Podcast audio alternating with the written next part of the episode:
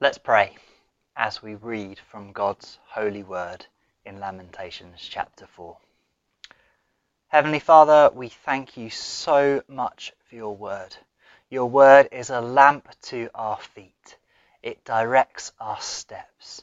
And Lord, we thank you that the word points to the word, Jesus Christ, the one who was with you in the beginning, Father, Son, and Holy Spirit, together eternally forever.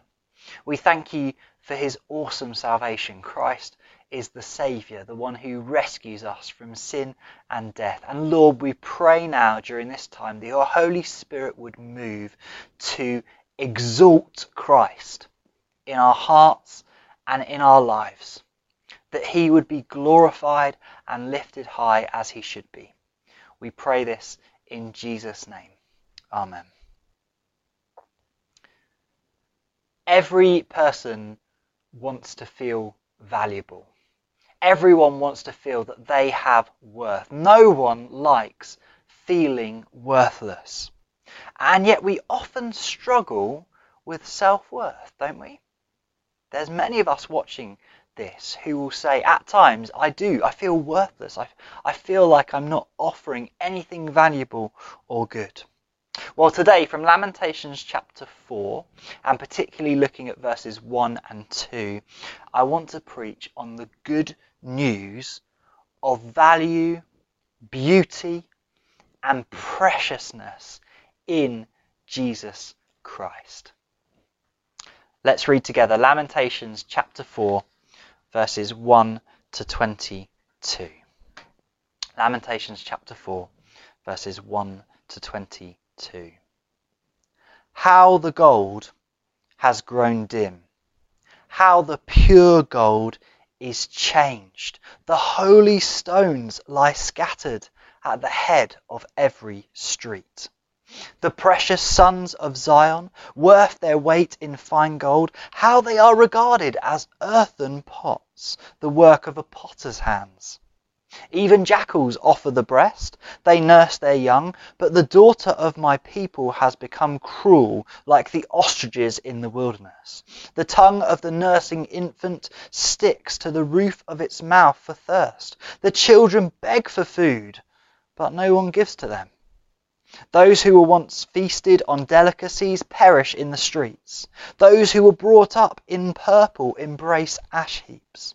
For the chastisement of the daughter of my people has been greater than the punishment of Sodom, which was overthrown in a moment. And no hands were wrung for her. Her princes were purer than snow, whiter than milk. Their bodies were more ruddy than coral. The beauty of their form was like sapphire. Now their face is blacker than soot.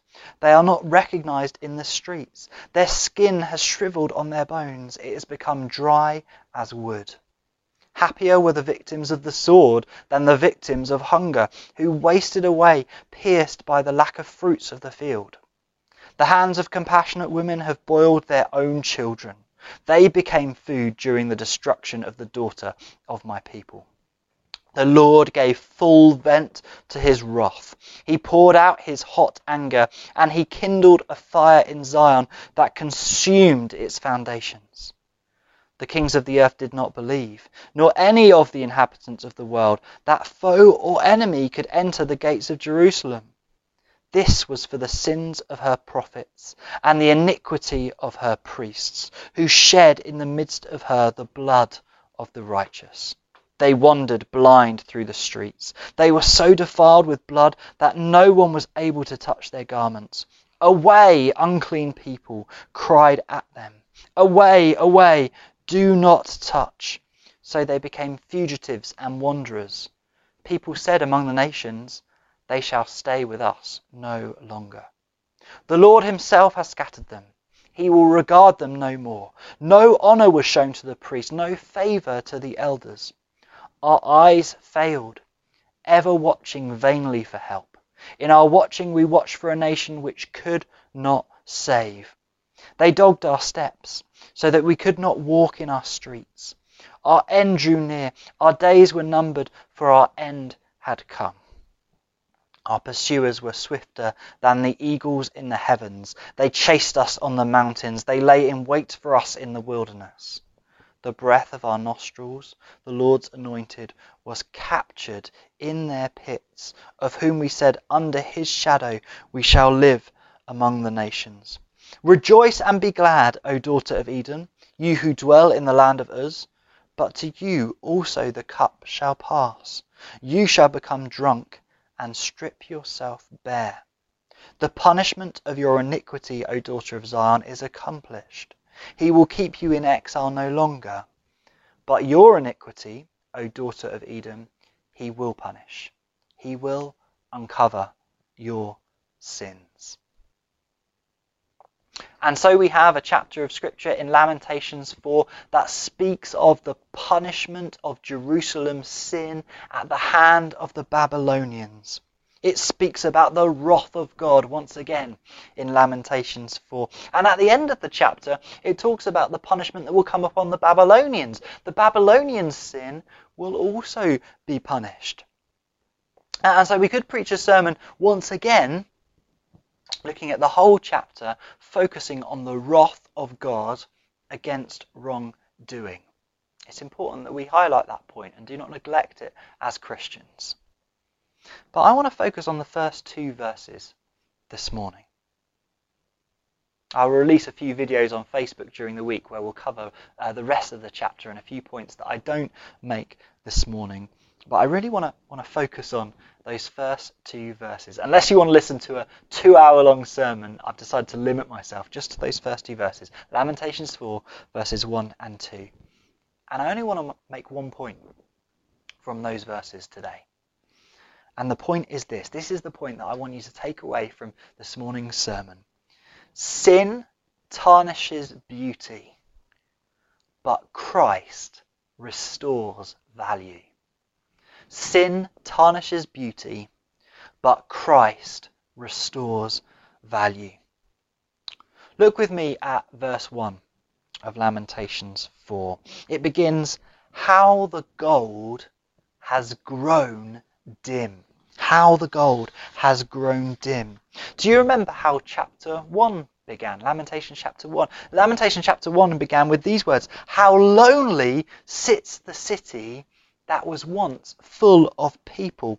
And so, chapter 1 was a lament on the destruction of the city of Jerusalem, focused on the loneliness, all these people who've either been killed during that destruction or have been taken away into exile. How lonely starts chapter 1. In chapter 2, Lamentations chapter 2 starts, How angry was the Lord. And chapter 2 is a, is a focus on the wrath of God, his anger against sin. So, how lonely in chapter 1, how angry in chapter 2. Chapter 3 has a different structure, it doesn't follow the same pattern. But chapter 4 again begins with this word how. How dim has the gold become? It begins. Chapter 4 is a lament of the diminished value, beauty, and preciousness of the people of God. She was once, Jerusalem was once a city of beauty, honour, and great worth, beloved of God. But she has sinned. She has rebelled. She has dishonoured God. And God has punished her for that. God has punished the city of Jerusalem. God has punished the people of this city for what they have done.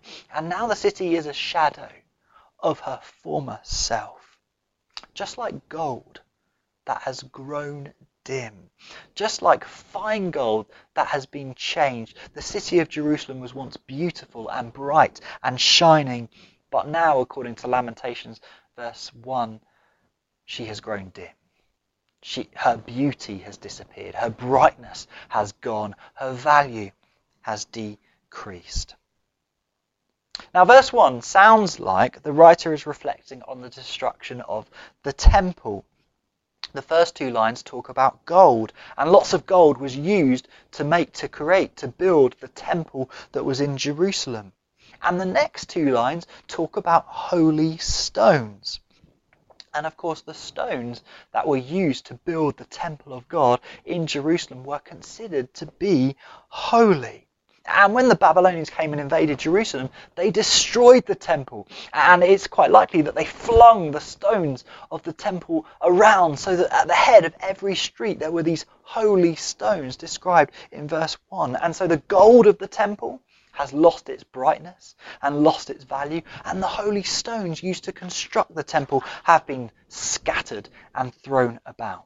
And so in verse 1, it sounds like the writer's talking specifically about the temple that has been destroyed. But then in verse 2, the focus shifts slightly. The writer isn't talking about a building in verse 2, but the precious sons of Zion every Jew in Jerusalem, male or female, would have been considered a son of Zion, a son of the holy mountain, a son of the city of Jerusalem. And what verse 2 says is that the people, the men and women of Jerusalem, were worth their weight in fine gold.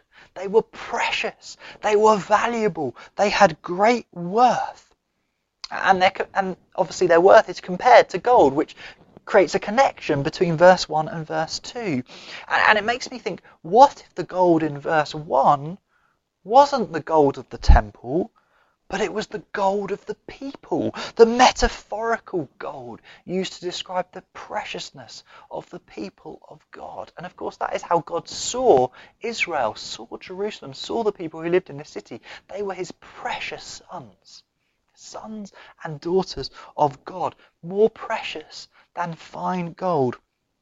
And if the gold in verse 1 is not really referring to the gold of the temple, but the gold of the people, what if the holy stones that have been scattered were not really the stones used to be, build the temple, but the stones, the holy people? Not bricks, but people who were built together to form this beautiful, united people of God. But now, because of Jerusalem's sin, those holy stones have been scattered, broken apart, and scattered at the head of every street. The gold of the people has lost its brightness and grown dim. The holy stones, the people of God, have been broken and scattered because of the invasion of the Babylonian people. If you look at verse 2, this is the message of verse 2. The precious people, once as valuable as gold, have lost their worth. They're now, they're now not gold, they're pots made from mud. Earthen pots, it says in verse 2. Um, and the value of pots compared to gold is significantly less. That's the point of verse 2. These people who were once precious, who were once valuable like gold, are now pots made from mud. And this is the message of verses 1 and 2. Sin has come into Jerusalem, and sin has tarnished the beauty of the gold. Sin has destroyed the holiness of the temple and scattered the holiness of the people. And sin has devalued the once precious people. Do you, do you, see that in verse 1 2? The sin of Jerusalem and the Babylonian invasion has tarnished beauty the brightness of the gold has grown dim. It's destroyed holiness, for the holy stones have been scattered, and it's devalued the once precious people, once precious like gold, now simply earthen pots. This is what sin does. This is what sin does. God loves us. His commands are good. And so to obey the commands of God creates beauty and holiness and makes people know and feel valuable. This is when God gives us commands, He does it for our own good, that we would know beauty, that we'd know value, that we'd know holiness. But when we break God's commands, this is what happens. This is what sin does. Sin is breaking the commands of God. It's, it's forsaking God, walking away from Him. And since God is the source of beauty, the source of holiness, and the source of preciousness, when we sin, this is what happens. Beauty is tarnished, holiness is destroyed and scattered, precious people are devalued and feel worthless the reason people struggle with self worth thousands of years ago when Lamentations was written and now is sin. Sin causes a, a battle with self worth. If you feel really low on yourself this morning, it's sin in the world that has done that to you. Sin brings guilt and shame and a, very, a large part of our lack of self-worth is, is the fact that we feel guilty about things we've done or we feel shamed for the things we haven't achieved or, that, or we haven't done. Sin destroys relationships. And it's often a broken relationship that causes us to feel worthless and to feel bad about ourselves. Sin causes cruel words to be spoken. And again, that, that's often what makes us feel worthless. It's someone else's words spoken to us or over us that makes us feel just terrible about ourselves. And ultimately, sin separates us from God our Father and therefore denies us true knowledge, the true knowledge of our identity as sons and daughters of God. Do you see? It's sin that causes guilt. It's sin that causes shame. It's sin that destroys relationships. It's sin that causes cruel words to be spoken. It's sin that separates us from God, our Father, so that we don't know that we're sons and daughters of God. And so it's sin that causes us to feel worthless. It's a result of sin in the world just like these precious sons of Zion, these precious people of Jerusalem, were once as valuable as gold, but now are, are just pots made of mud. So people feel worthless as a consequence of sin in this world. Sin tarnishes beauty. Sin destroys holiness. Sin causes precious people to feel worthless. But there is hope. There is redemption. There is salvation. Joseph, uh, sorry, Jesus, in Luke chapter 24, after his resurrection from the dead, walks on the road with two of his disciples. And as Jesus is speaking to his disciples, it says this beginning with Moses and all the prophets, Jesus interpreted to those two disciples in all the scriptures the things concerning himself. That's Luke 24, verse 27. Jesus walks with the two disciples and he goes through the Torah, that's what Moses wrote down Genesis, Exodus, Leviticus, Deuteronomy, and Numbers. Numbers and Deuteronomy, sorry. He goes through the Torah and he goes through all the prophets. And he says, These scriptures were about me. The whole Old Testament points to Jesus Christ. He is the Messiah that was promised in the Old Testament. That's an amazing verse, by the way. I would have loved to have walked with Jesus on the road to Emmaus and un- how he explained the Old Testament scriptures so that they pointed so beautifully to himself. In other words, what Jesus does in Luke 24 is he shows that all of Scripture, all of the Old Testament concerns Jesus, pointing forward to the coming Messiah. And when you read the Old Testament and you start to understand it, you see this glorious pattern that actually all of, all of the Old Testament is setting the scene for Jesus coming into the world. And so, on that basis, I want to ask a question. How does Lamentations 4, verses 1 to 2, point to Jesus? Because this isn't a prophecy. This isn't a. This doesn't. Verses 1 and 2 doesn't say there's a Messiah coming who's going to put everything to rights. How does Lamentations 4 verses 1 to 2 point to Jesus. The answer is this. There are three metaphors used in Lamentations 4, verses 1 to 2. Gold, the metaphor of gold, the metaphor of holy stones, and the metaphor of earthen pots. Three metaphors in those verses. And in Lamentations, all of those three metaphors are used to describe the devaluation that's happened, that's come upon the people of Jerusalem because of their sin. So gold, holy stones, and earthen earthen pots are used as metaphors in order to communicate to us, the reader, how sin has ruined Jerusalem.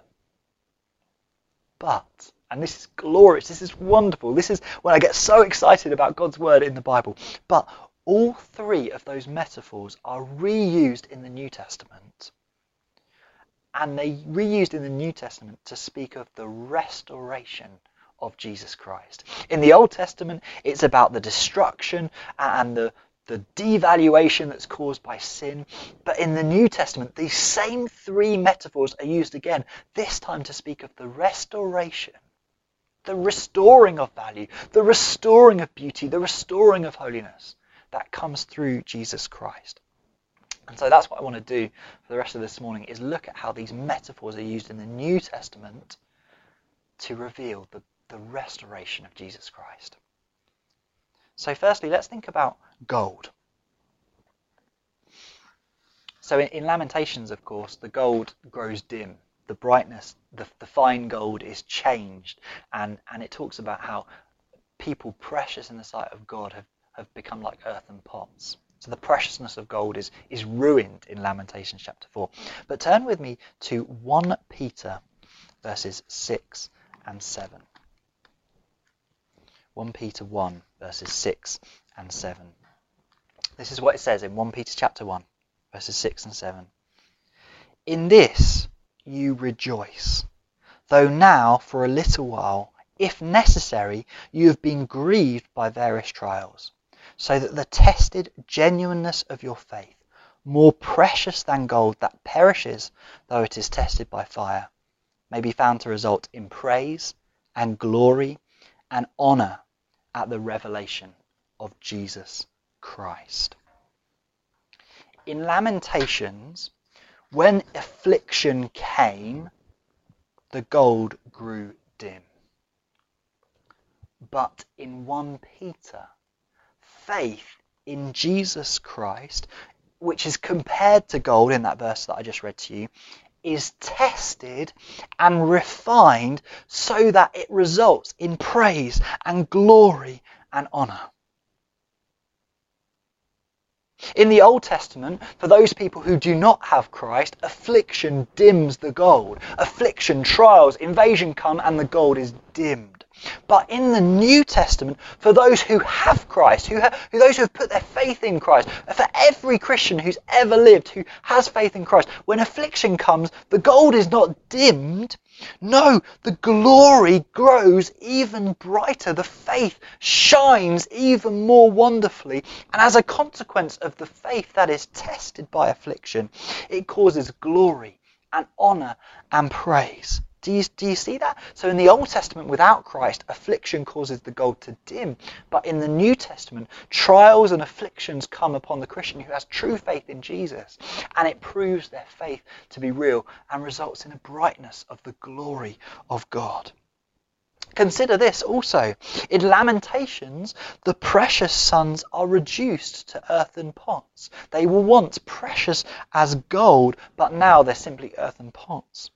In 1 Peter, faith in Christ is tested and found to be even more precious than gold. Did you see that in, in verse 7? The tested genuineness of your faith more precious than gold. So in the Old Testament, the, the preciousness of the sons of Zion reduces under affliction, but in the New Testament, faith in Christ is even more precious than gold. Sin in Lamentations ruins brightness and the value of the people.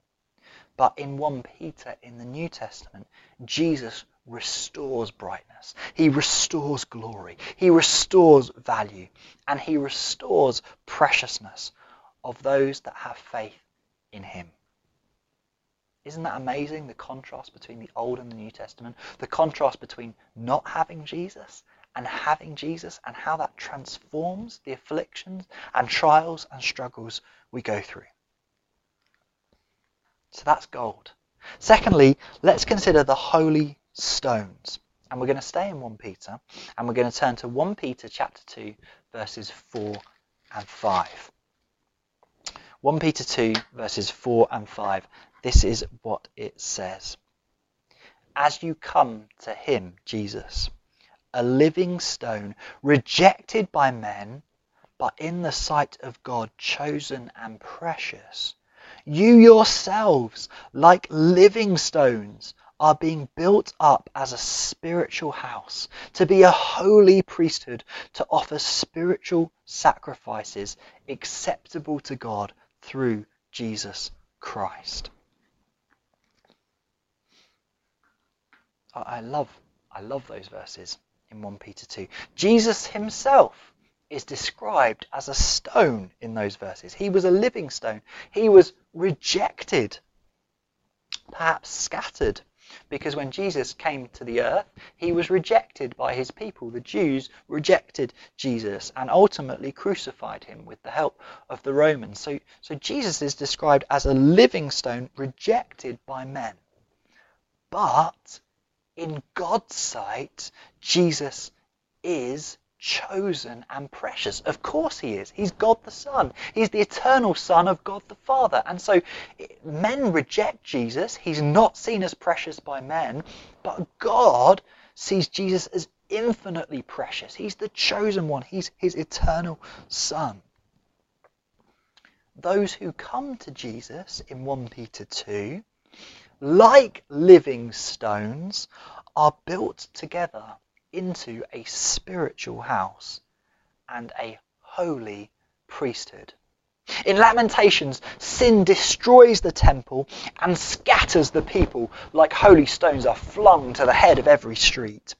But in 1 Peter, through Jesus Christ, all who come to Christ are built together again into a spiritual house. The temple is rebuilt, but not in a physical way, in a spiritual sense through the church. We, we say that the church is the house of God. And it doesn't matter that we as a church don't have a building, because the church is not the building, the church is the people.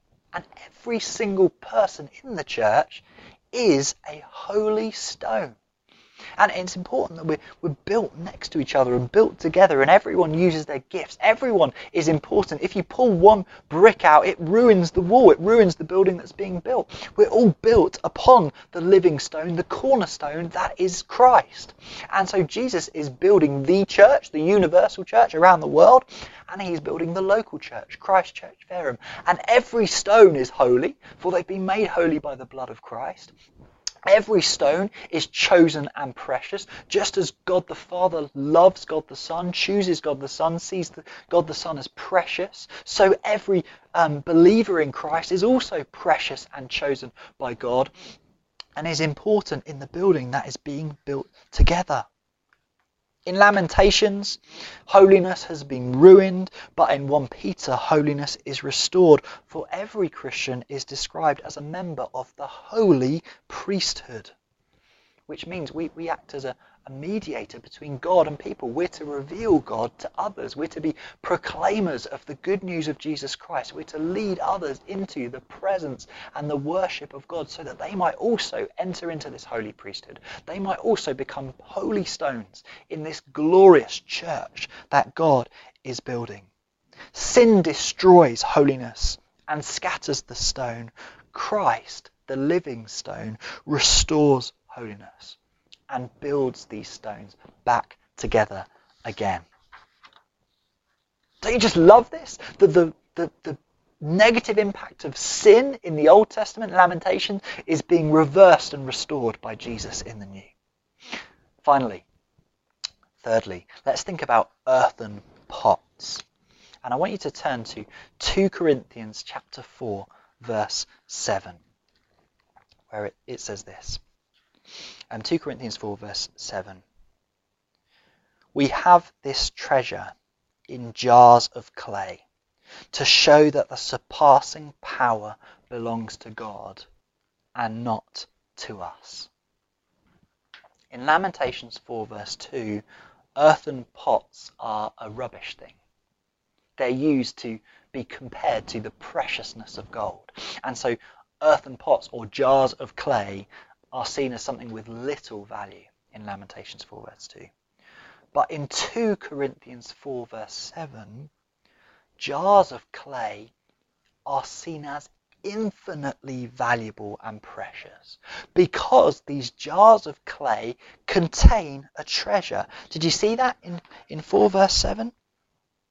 We have this treasure in jars of clay. And so the question is, what is the treasure that's being put in these jars of clay, being put into these earthen pots? We'll have a look at verse 6. For God, who said, Let light shine out of darkness, has shone in our hearts to give the light of the knowledge of the glory of God in the face of Jesus Christ. What is the treasure described in verse 7?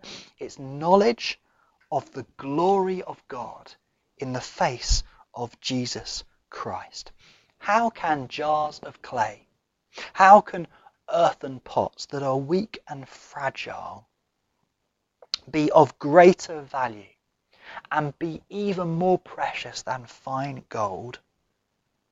Well, the answer is by knowing the glory of God in the face of Jesus Christ. When someone becomes a Christian, the light of Christ shines in their hearts. In Genesis 1, light shone in the darkness, and the heavens and the earth were created. Well, in the recreation of a Christian, the light of Christ shines in the heart and makes them a new being, recreates them, gives them regeneration.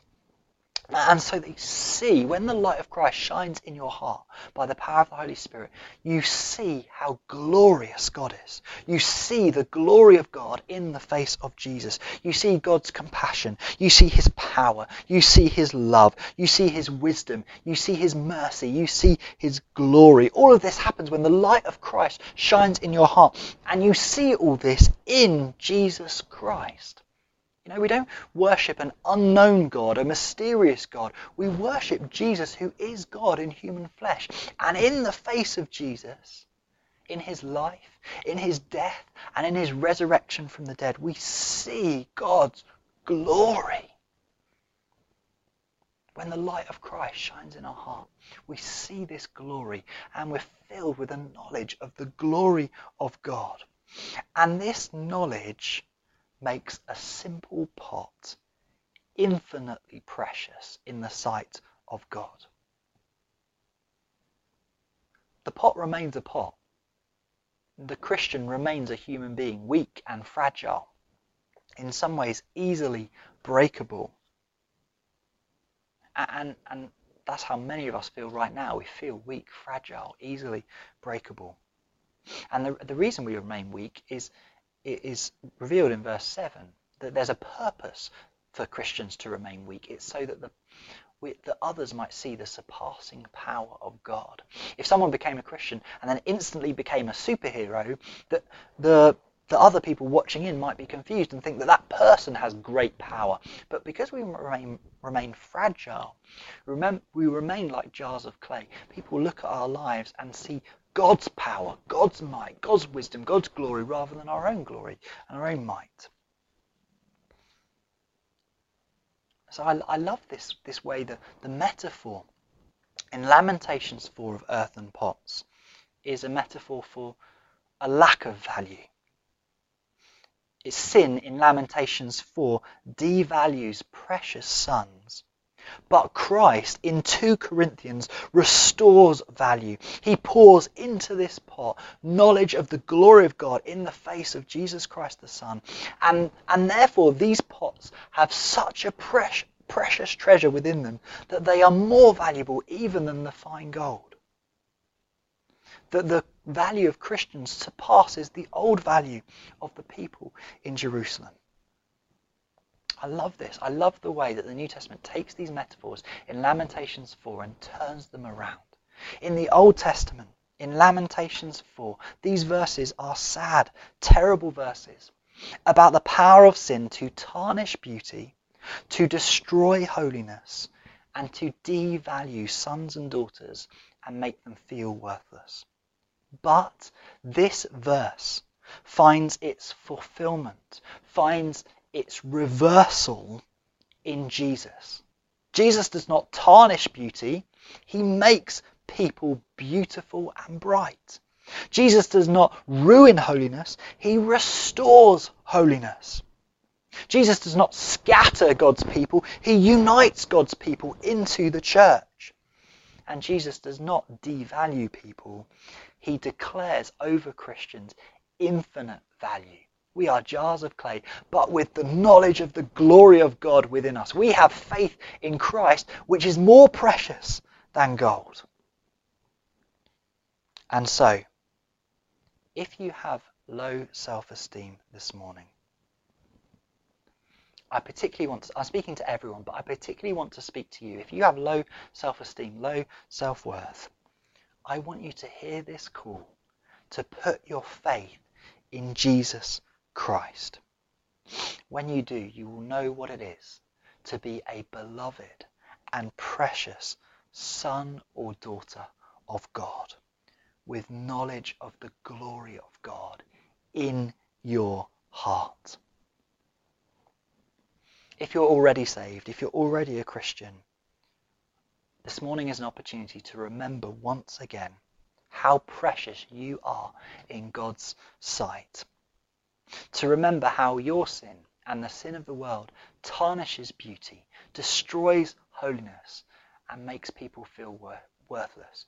But Christ came in order to rescue you, to restore beauty and brightness, to restore holiness, and to declare over you infinite preciousness. You are a son or daughter of God. Contained within you is knowledge of the glory of God in Christ. Sin tarnishes beauty, but Christ restores value. Let me pray for us. Heavenly Father, when we read Lamentations 4, we're shocked and saddened by the horrific impact of sin upon the city of Jerusalem. Lord, we confess that sin in this world, including our sin, has tarnished beauty, has destroyed holiness, has made people feel worthless.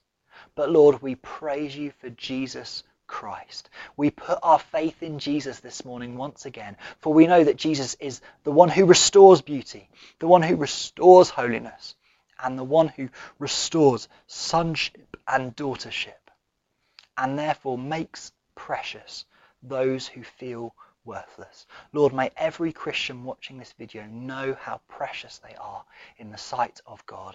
And Lord, I pray for any non-Christian watching as well. May they enter into belief in Christ and receive this preciousness, receive this identity which we love to be called a son or daughter of the King of heaven. Thank you that though sin tarnishes beauty, Christ restores value. And in this we rejoice. We pray these things in Jesus' name.